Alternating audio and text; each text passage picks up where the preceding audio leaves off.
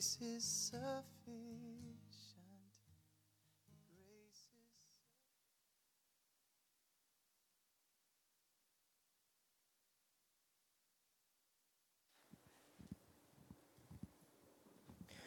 is Today's scripture reading comes from the book of 1 Corinthians, chapter 10, verses 7 through 10. Once again, that's 1 Corinthians, chapter 10, verses 7 through 10. If you do not have a Bible with you, there are Bibles that you can find in the seats in front or behind you, and you can find today's passage on page 900. 1 Corinthians 10, 7 through 10. Hear now the word of the Lord. Do not be idolaters, as some of them were. As it is written, the people sat down to eat and drink and rose up to play. We must not indulge in sexual immorality, as some of them did, and 23,000 fell in a single day. We must not put Christ to the test, as some of them did, and were destroyed by serpents, nor grumble, as some of them did, and were destroyed by the destroyer. This is the word of the Lord.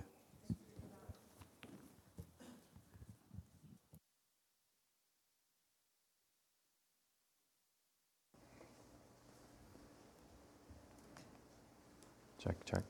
All right, good morning, everybody. It's good to see you, worship God with you, and now share the Word of God with you. I just want to remind you that we have larger groups after service. Uh, depending on your elder, um, it, you know, the location and time can change.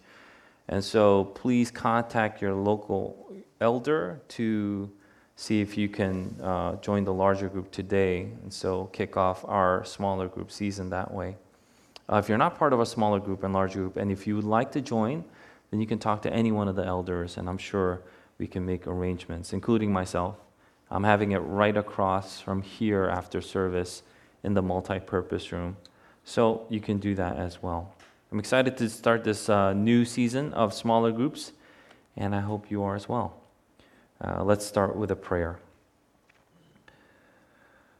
O Lord, your word is a lamp to our feet and a light to our path. Give us grace to receive your truth in faith and love, and strength to follow on the path you set before us. Through Jesus Christ, amen. If you believe that we live in uncertain times today, it is only because you do not believe that God is sovereign. God is sovereign, and all the things that come to pass are ordained by Him. Nothing is outside of His authority or control, and everything is subject to His will. Now, some may be a little uncomfortable with these statements. After all, where does then free will fit in all this? If my quote unquote free will is not free, and indeed free of Christ, uh, God's complete control, am I not then reduced to a mere robot? You might even ask, should I not have the freedom to choose then even what is outside of God's will? And these are the types of questions that I have gotten, and I'm sure that you may have also heard. And these are the types of questions that people really have a hard time with. But what's interesting is that it's not so different from the questioning the serpent used to deceive Eve in the garden. He would go on to say to Eve, You will not surely die. For God knows that when you eat of it, your eyes will be opened and you will be like God. That's the question essentially that we may be asking. Don't I have equal footing with God when it comes to my choosing? Or even, can't I overrule God when it comes to my will? In a sense, humanity from the beginning has been praying, My will be done, instead of Thy will be done. For the Christian, however, thy will be done. And the fact that we indeed live in certain times brings great comfort, even in times of great albeit temporal, distress. If God is in control, and He is, then we can rest assured in His promises that He will work all things out for His glory and our good. And yes, this even applies to COVID, as shocking and as dastardly as that might sound. All rulers, presidents, governors, mayors, leaders are subject to God's authority and his regulations. And yet, we see politicians and leaders rage against the precepts of God and go directly against his commandments. What are his commandments? To promote the worship of Jehovah, the one true and only God, and to protect the sanctity of human life. And as we have gone over last week, this sort of pride always, always precedes the fall. And when people stand in opposition to God's law, it's not the law that breaks, but they who charge against it. And we have been going over in the first letter to the Corinthians, and in it we see this sort of warning and admonition isn't only for the rulers and leaders outside, but for those inside, namely the church. In the last two chapters, we have been going over Christian liberty and freedom that we have in Christ. And so I thought maybe we should go over a little bit about how Christians are free. As it, Jesus said in John 8 36, he said, So if the Son sets you free, you will be free indeed. We are free in Christ because we have been freed in Christ. When you put your faith in Jesus Christ, you have been set free. Your freedom is granted by God. And so, what are these freedoms? What kind of freedom do we have?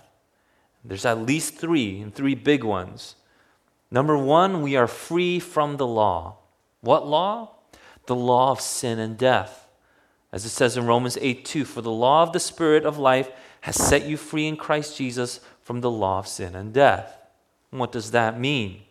In verse 6 of that chapter, Paul explains For to set the mind of the flesh is death, but to set the mind of, on the Spirit is life and peace.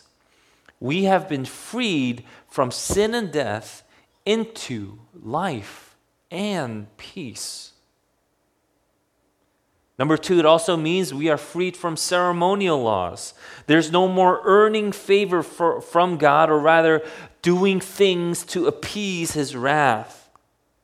The people of God had to follow these customs to maintain a right standing with God. But now in Christ, these things are no longer necessary. In Colossians 2 16, 17, it says, Therefore, let no one pass judgment on you in questions of food and drink, or with regard to a festival, or a new moon, or a Sabbath. These are a shadow of the things to come, but the substance belongs to Christ.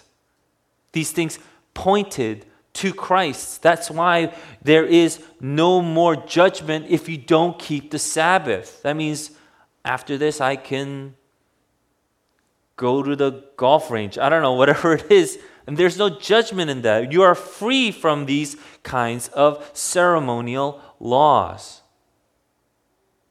Number three, a third thing that we can see is that Christians are free from the power of death and the fear of death. We see this in Hebrews 2:15. You know, Christians are free from the fear of death. We don't fear death because we have been freed from it in Jesus Christ. Now, this doesn't mean that we don't avoid illness and disease when we can. That wouldn't be prudent or wise. And while we avoid it when we can, we don't fear death because death now is a step to finally seeing what Jesus meant when he said, Let not your hearts be troubled. That's a great line. That's a great line that Tolkien used also uh, in The Fellowship of the Ring when Lady Galadriel said that. Anyway, but that's just a great line. He got that from Jesus, who's better than Tolkien, but or Lady Galadriel. But uh, this is what Jesus said: "Let not your hearts be troubled. Believe in God. Believe also in me." In my Father's house are many rooms. If it were not so, would I have told you that I go to prepare a place for you? And if I go and prepare a place for you, I will come again and will take you to myself, that where I am, you may be also. We have been freed from the fear of death, from the power of death in Jesus Christ. These are big things, these are gigantic freedoms. But there are more that stem from these things, like freedom from the penalty of sin, the curse of sin, because Jesus bore them on the tree for us. Freedom from all men as well, as we've studied in 1 Corinthians 9:19. we are free from men's traditions and rules, right? And this freedom, who does who does this freedom belong to? All the things that I've mentioned. Who does it belong to? It belongs to every single person in Christ. All Christians, this freedom belongs to. In fact, it says in Galatians 5:13 that we were called to freedom. Freedom is something that you have been called to possess. Freedom belongs to all Christians, not just some, not just the few, not just the mature. It's all Christians. There's this incorrect and immature notion that as you grew up in church, maybe this was you, I don't know, maybe you were young and you grew up in church. There's this incorrect and immature notion that the more devoted you become, the less freedom you have. This is untrue and, in fact, incredibly harmful. There aren't some that are more free than others. And even if you wanted to put that into place, it would be more logical to say that the more mature and more devoted would have more freedom, not less. But this fear of devotion, because you think you lose freedom, is illogical and absurd, not to mention unbiblical. But maybe this is how you grew up. Perhaps because some shamanistic or Buddhist philosophies entered into our schools of thought. In college, I drove an old car, and when it was nearing the end of its life, I would have to take it into the body shop more often, the auto body shop. And the mechanic would tell me that this car was, you know, in fact, nearing the end of its life. To which I just simply responded, I guess it's then time to buy a new car. He would then proceed to tell me, but not a nice car, because you're a pastor's son. He knew that I was a pastor's son. So apparently, since I was a pastor's son, I couldn't get a nice car. Because in his mind, pastors were less free. Pastors aren't less free. And this is what Paul was saying in chapter 9. I'm not less free because I'm an apostle. In fact, if anything, I should be considered more free. But obviously, that's not the case. We in Christ are all free. There are people who will be jealous of the freedom that we have and try to re enslave us, if that were even possible. But freedom belongs to us. It belongs to us, and we cannot give it up. Otherwise, we, as we'll see here, would confuse the gospel. In Galatians chapter 2, verse 4 and 5, yet it says, Paul is talking about the Judaizers here, but yet because of false brothers secretly brought in who slipped in to spy out our freedom that we have in Christ Jesus, so that they might bring us into slavery. To them we did not yield in submission even for a moment so that the truth of the gospel might be preserved for you. If you give up your freedom willy nilly, you will confuse the truth of the gospel. And you might be thinking, wait a minute. Didn't Paul give up his freedom that we've read? Yeah, last week, didn't he take the Nazarite vow, a Jewish custom? And as you'll even see in other places, didn't he even circumcise Timothy? Then isn't he being a little inconsistent here? Paul only gave up his freedom when it was necessary to reach the people with the gospel. In order to spread the gospel, to reach a people unfamiliar with it, he would lay down his rights. He did it to win people to Christ. But you never give up your liberty needlessly, or people will have a confused and distorted view of the gospel. And this is precisely what we see even today. You do it to win people to Christ.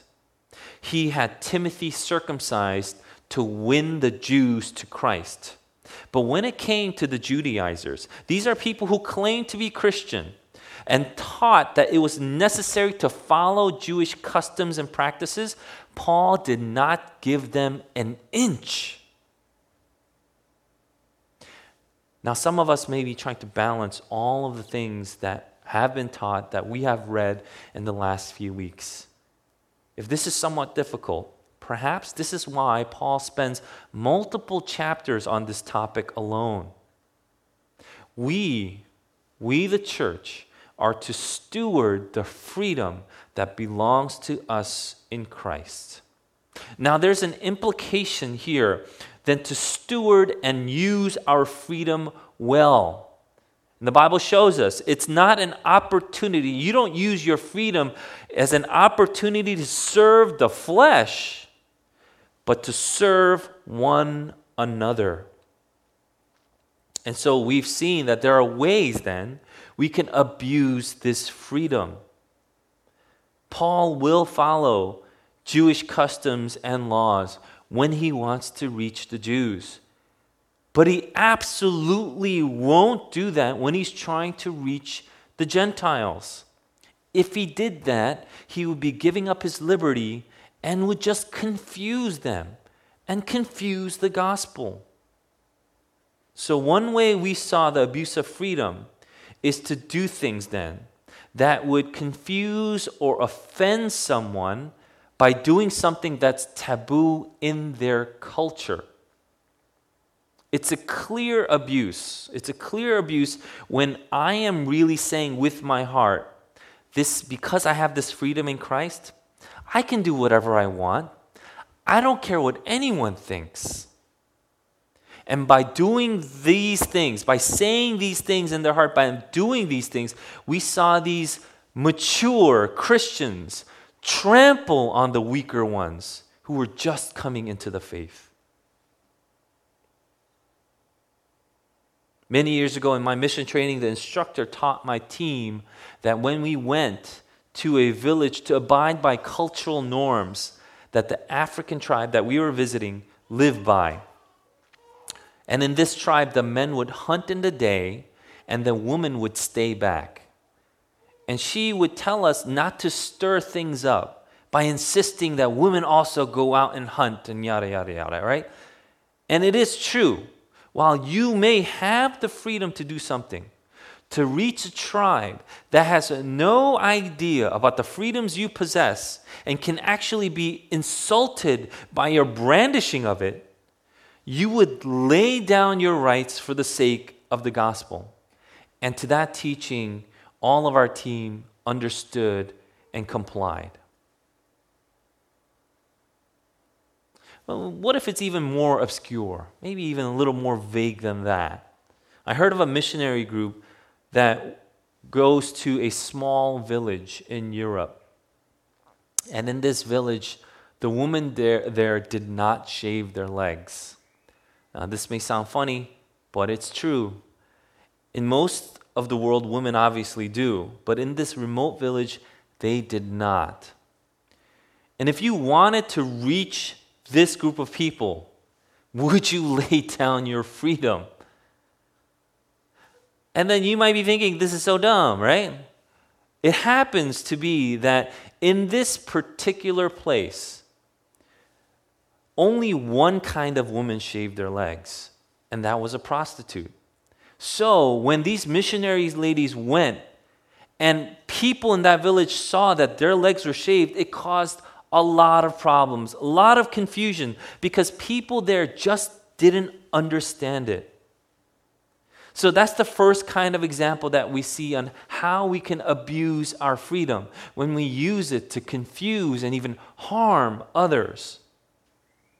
And in the last two weeks, we've seen a second kind of abuse. It's in line with the first, but distinct because this abuse of freedom will disqualify you from service. And we've most re- recently seen how, as we've read last week, our fathers, right? Our fathers, meaning those in the desert wilderness, were given to us as examples of this kind of disqualification.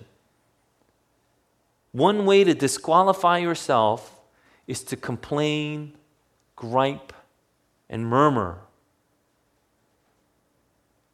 grumble. This includes people. This includes people who go, I don't mean to complain, but that's complaining. I'm not complaining, but that's complaining. You're literally complaining. This includes people like that. And this is what we read here. And we continue on in verse 7. Actually, verses 1 and 13 are just a complete passage, and I split it up into three because each one is so chock full of examples that it would be a shame to miss any of the examples that were given to us in the scripture that we can be admonished by.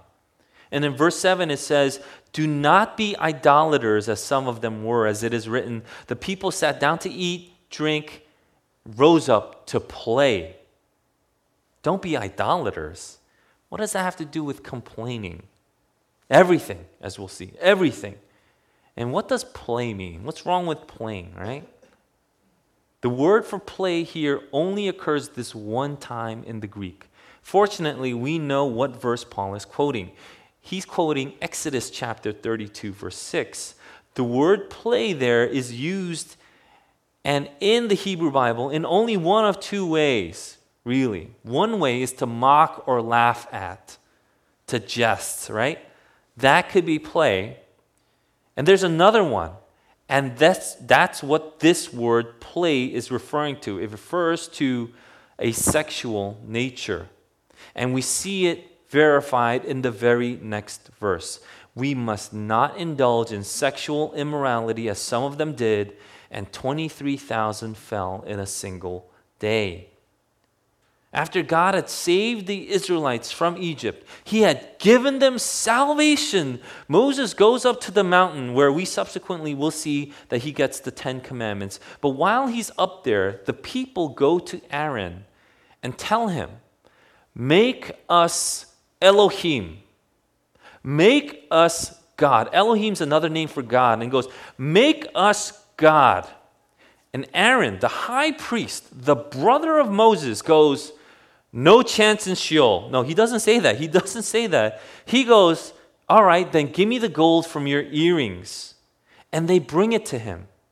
And then he makes a golden calf. He fashions a golden bull, and the people go, when they see the golden calf, this golden bull, they go, This is your Elohim who brought you up out of Egypt. This is your Elohim who brought you up out of Egypt. This is the God who freed you. And then they start fornicating with each other. It's a massive orgy. That's what play means. Why did the Israelites do this? They knew that it wasn't a calf, who happens, by the way, to be an Egyptian god, that brought them out of Egypt. Who brought them out of Egypt? It was Jehovah. They saw his mighty deeds. They witnessed the most incredible miracles, and they saw the feats of power by God Himself. Why in the world would they want Aaron to make a golden calf? Because they lusted after evil. as it said in verse 6. Yes, you may realize that God saved you, but you still lust after evil things. Of the Ten Commandments, idolatry and the making of idols are the top two for forbidden things, right? Why is it then that we in contemporary society think that these two are the least relatable to us?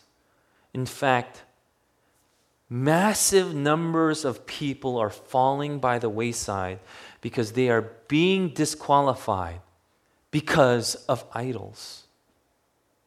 Why did the Israelites do what they did? Because they wanted to sin. They didn't find God's law beautiful or even good. Come on, we're free now. Let's act like it. And this is exactly what the Corinthians were doing. In their freedom, they would go and not just eat meat given to idols, they would go as far as to view and participate in these idol ceremonies. It's okay, idols aren't real. And they would rationalize to themselves. And then these lines would start to get blurred, and you don't know what's up and what's down, what's left and right anymore. It's okay if I watch this kind of thing on the screen. I am not subject to these sins, all the while subjecting yourself to the screen that is showing you things that are detestable to God things that mock and ridicule his law and good order, the things that you secretly lust after instead of the goodness of God. We start saying things like, oh, it's okay if we do such and such things together because we'll get married anyway. Or, ah, that stuff is so ancient, so impractical. Who can keep pure like that these days? Besides, Jesus will forgive us.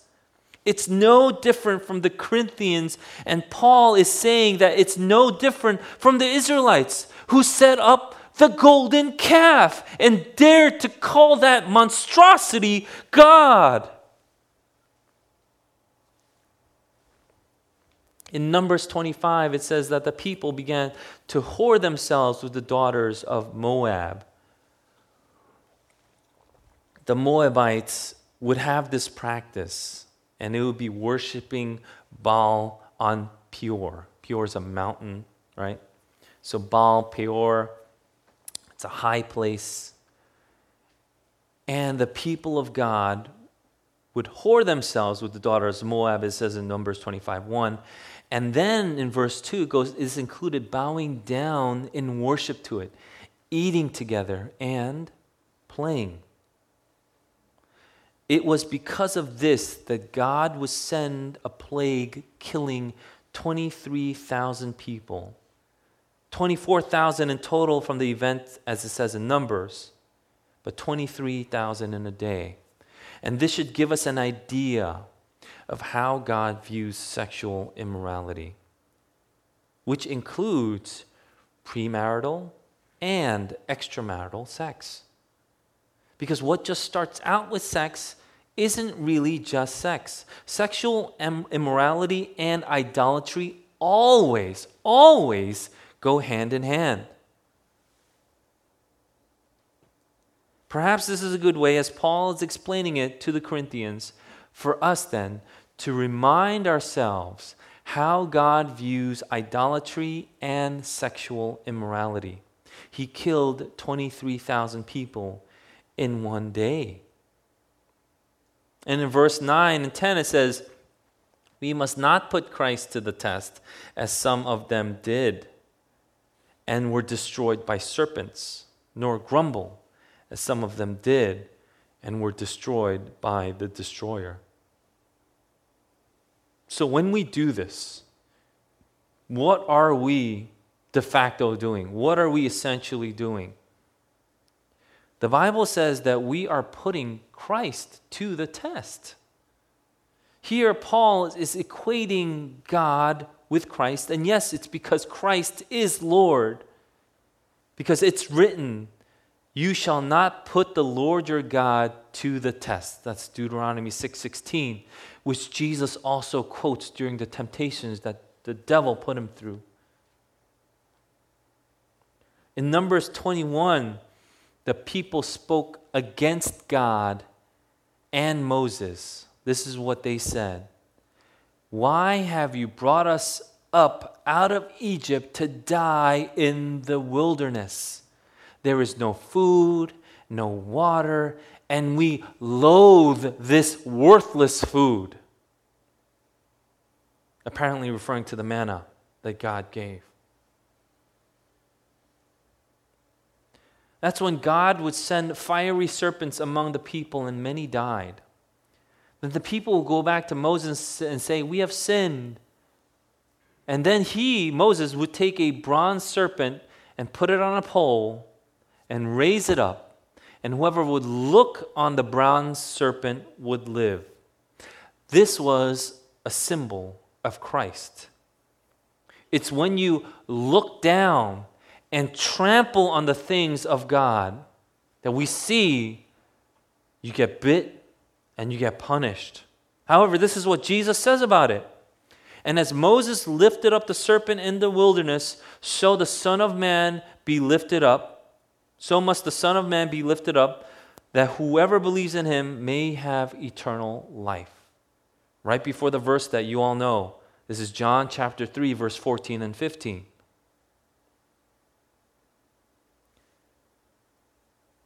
Or another example that they give is you can grumble and then get destroyed by the destroyer. And these are all connected. I'm putting it all together, hopefully, stringing it, not completing it because it does get completed. What does grumbling have to do with idolatry, with sexual immorality, with all these things?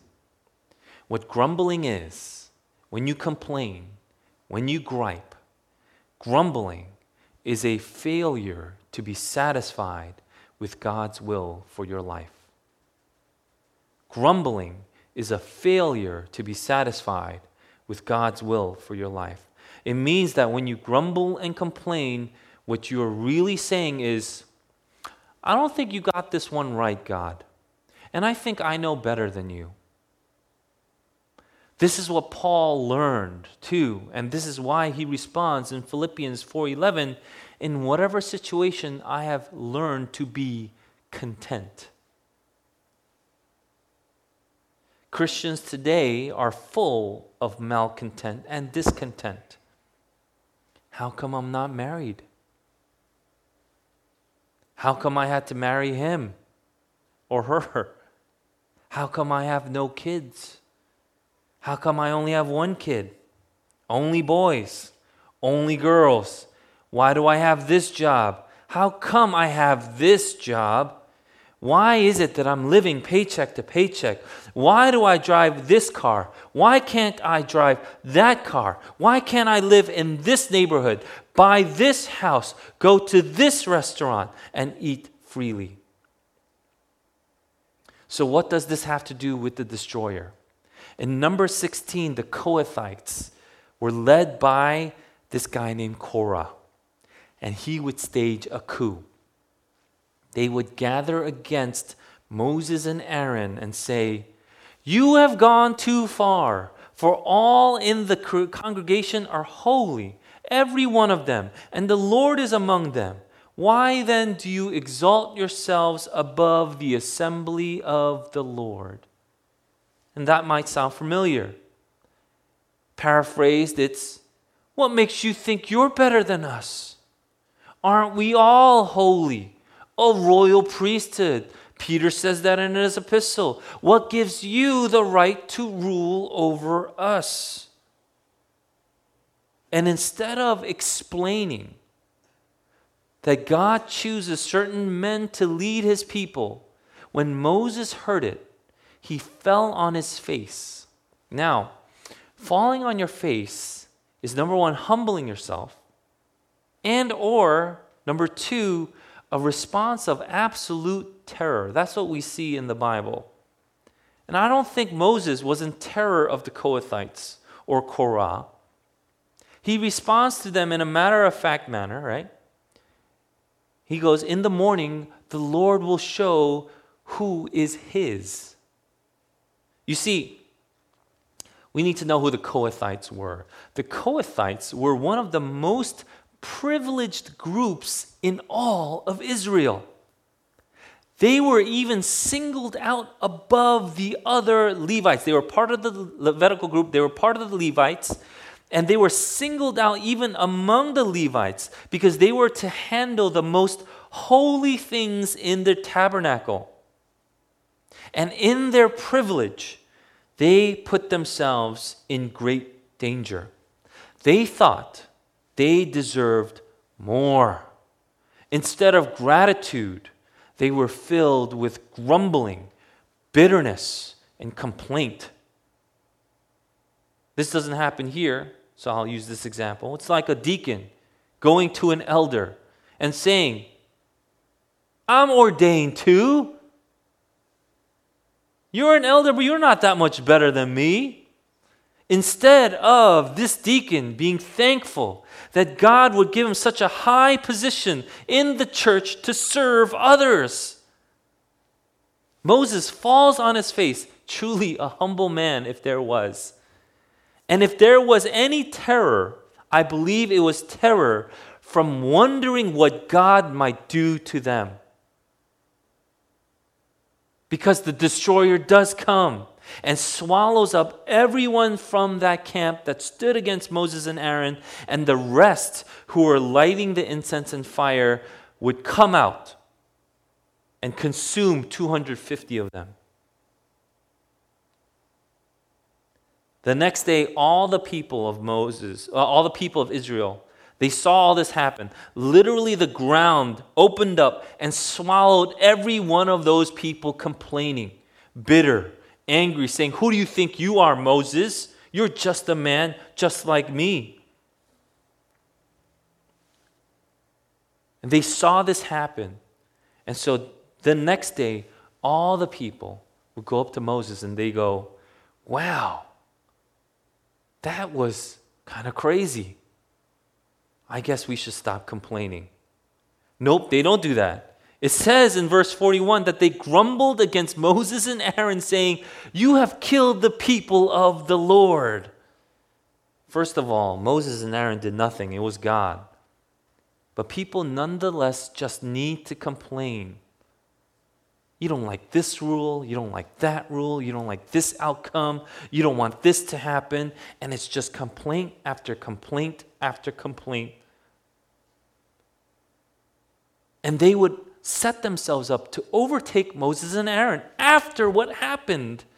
But before they could take they could overtake Moses and Aaron, the glory cloud would come down and settle upon the tabernacle. God would tell Moses and Aaron to get away as far as they could from the rest of the people, and a plague would immediately start killing people. Aaron then would have to take a censer. A censer is something that holds incense, right? A censer, he would have to take a censer and have to, he have to start running. So you can imagine this happening in real time. What happens? This glory cloud descends. God is like, get away from these people. And immediately what is hitting them and rippling out is a plague, and people are just dropping dead. Aaron would run with a censer, and as people are dropping dead, Aaron, as he passes it, to finally get to the people who haven't died yet, and when he gets right there, the plague stops. He ran into the middle of the people, for God told him, This is how you're going to make atonement for them. And by the time he reached the people, 14,700 were dead. Idolatry is all these things. We think that just because we don't make little wooden dolls and bow down to them, that we're not guilty of idolatry, but that's not true. Idolatry is when you test the Lord your God, when you say, His will is not good, His grace is not sufficient. It's when instead of thanksgiving spilling out of your mouth, it's gripes coming out through gritted teeth. And this is what the Corinthians did. They thought, yes, we are Christians, but we're going to do everything that we used to do. God will forgive me, right? Isn't that grace? I mean, I'm saved, so how bad could it be? Paul gives the example of how bad it could be by showing them what God did to the Israelites in their idolatry. Paul is warning that this lack of self denial and self discipline will lead them to abusing their freedom. They will fall into idolatry, into sexual immorality, thereby testing God in your complaining and griping, all the while saying, But God is gracious. God may be gracious, but your life will be miserable. These things are here to teach us not to fall into the same deceit as it did the Corinthians and before them the Israelites. For us to be content, for us to be content, trusting His goodwill, His perfect will is being carried out is a necessity. We must trust that His good and perfect will is being carried out. In that trust, we also have the example of Jesus Christ that guides us in our freedom. To lay it down when it comes to winning people over to Christ and to not abuse it, thereby disqualifying us. I see so many now with only a care for themselves not caring about who they can win over. This is what the scriptures say you using you you using your freedom to gratify the flesh.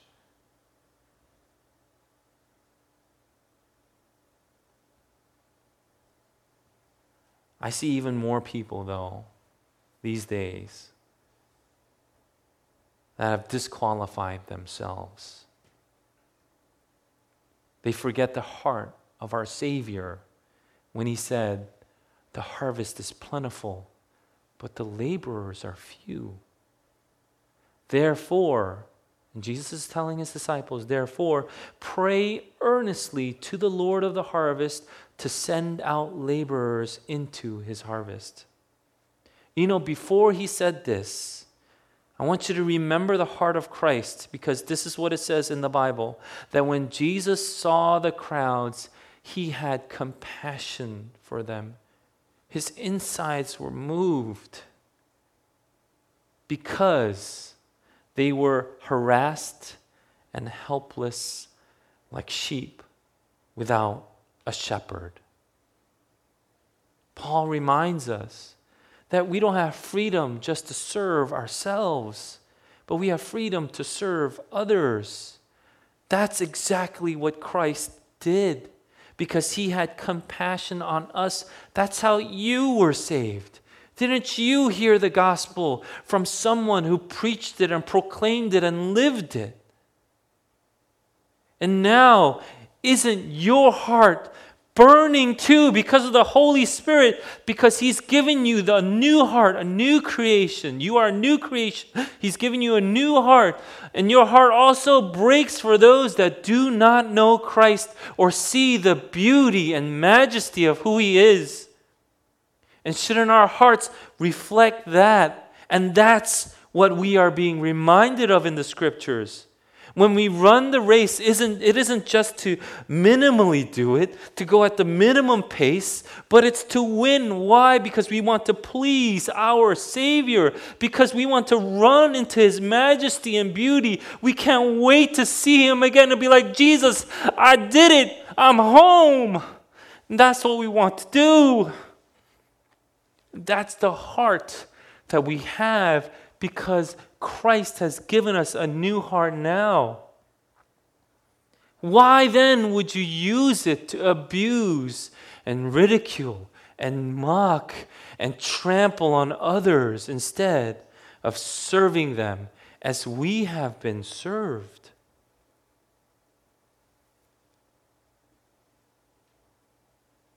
And this is the warning and admonition that we have that Christ Jesus, He lived this life for us.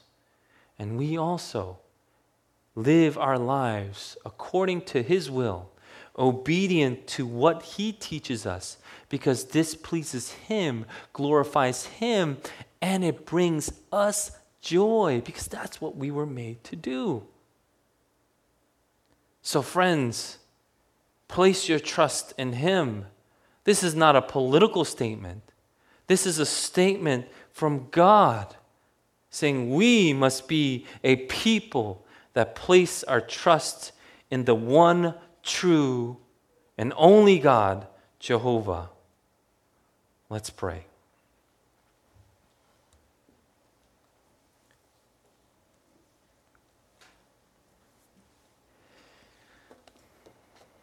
Instead of trusting in you, we wanted to follow our own devices and schemes. Instead of trusting in you, we wanted to satisfy our own flesh and lusts.